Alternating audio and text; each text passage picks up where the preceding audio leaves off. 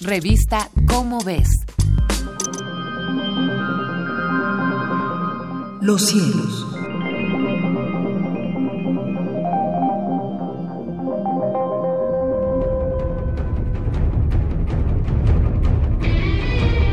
Soy José de la Herrán y tengo el encargo de presentar a nuestro gentil auditorio las efemérides astronómicas para agosto, efemérides que publica la revista Como ves, editada por la Universidad Nacional Autónoma de México.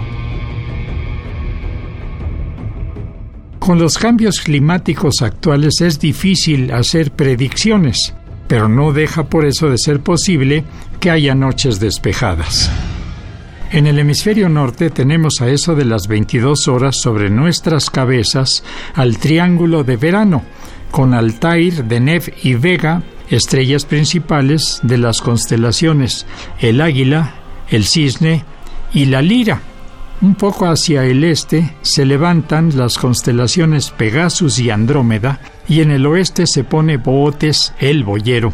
Esto es en el hemisferio norte. En el hemisferio sur a la misma hora podemos apreciar poniéndose al suroeste las constelaciones Scorpius, el alacrán y Sagitarius, el flechador del cielo, ambas constelaciones inmersas en la Vía Láctea.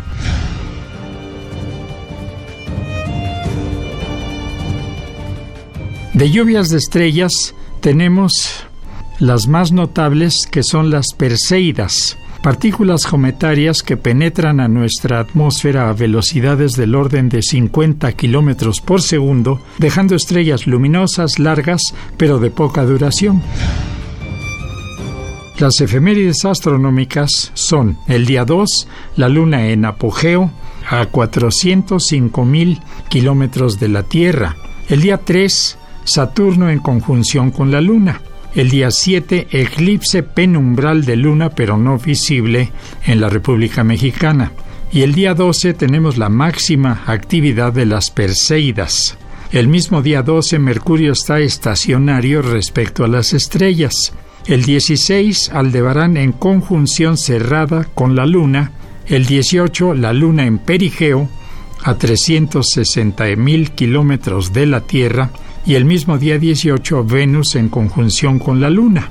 El 21 eclipse total de Sol visible como parcial en la República Mexicana. El día 25, Saturno estacionario respecto a las estrellas. El 26, Mercurio en conjunción inferior, esto es, que queda entre la Tierra y el Sol y el día 30 Saturno en conjunción con la Luna. El mismo día 30 la Luna en apogeo a 404 mil kilómetros de la Tierra. Las fases de la Luna son Luna llena el día 7, Luna en menguante el día 14, Luna nueva el día 21 y Luna en creciente el día 29. José de la Herrán se despide de ustedes deseando a todos, como siempre, muy buenas noches, astronómicas, por supuesto.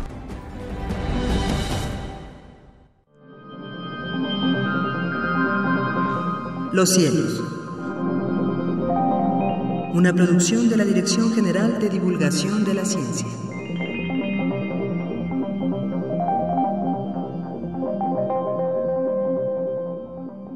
Revista Cómo ves.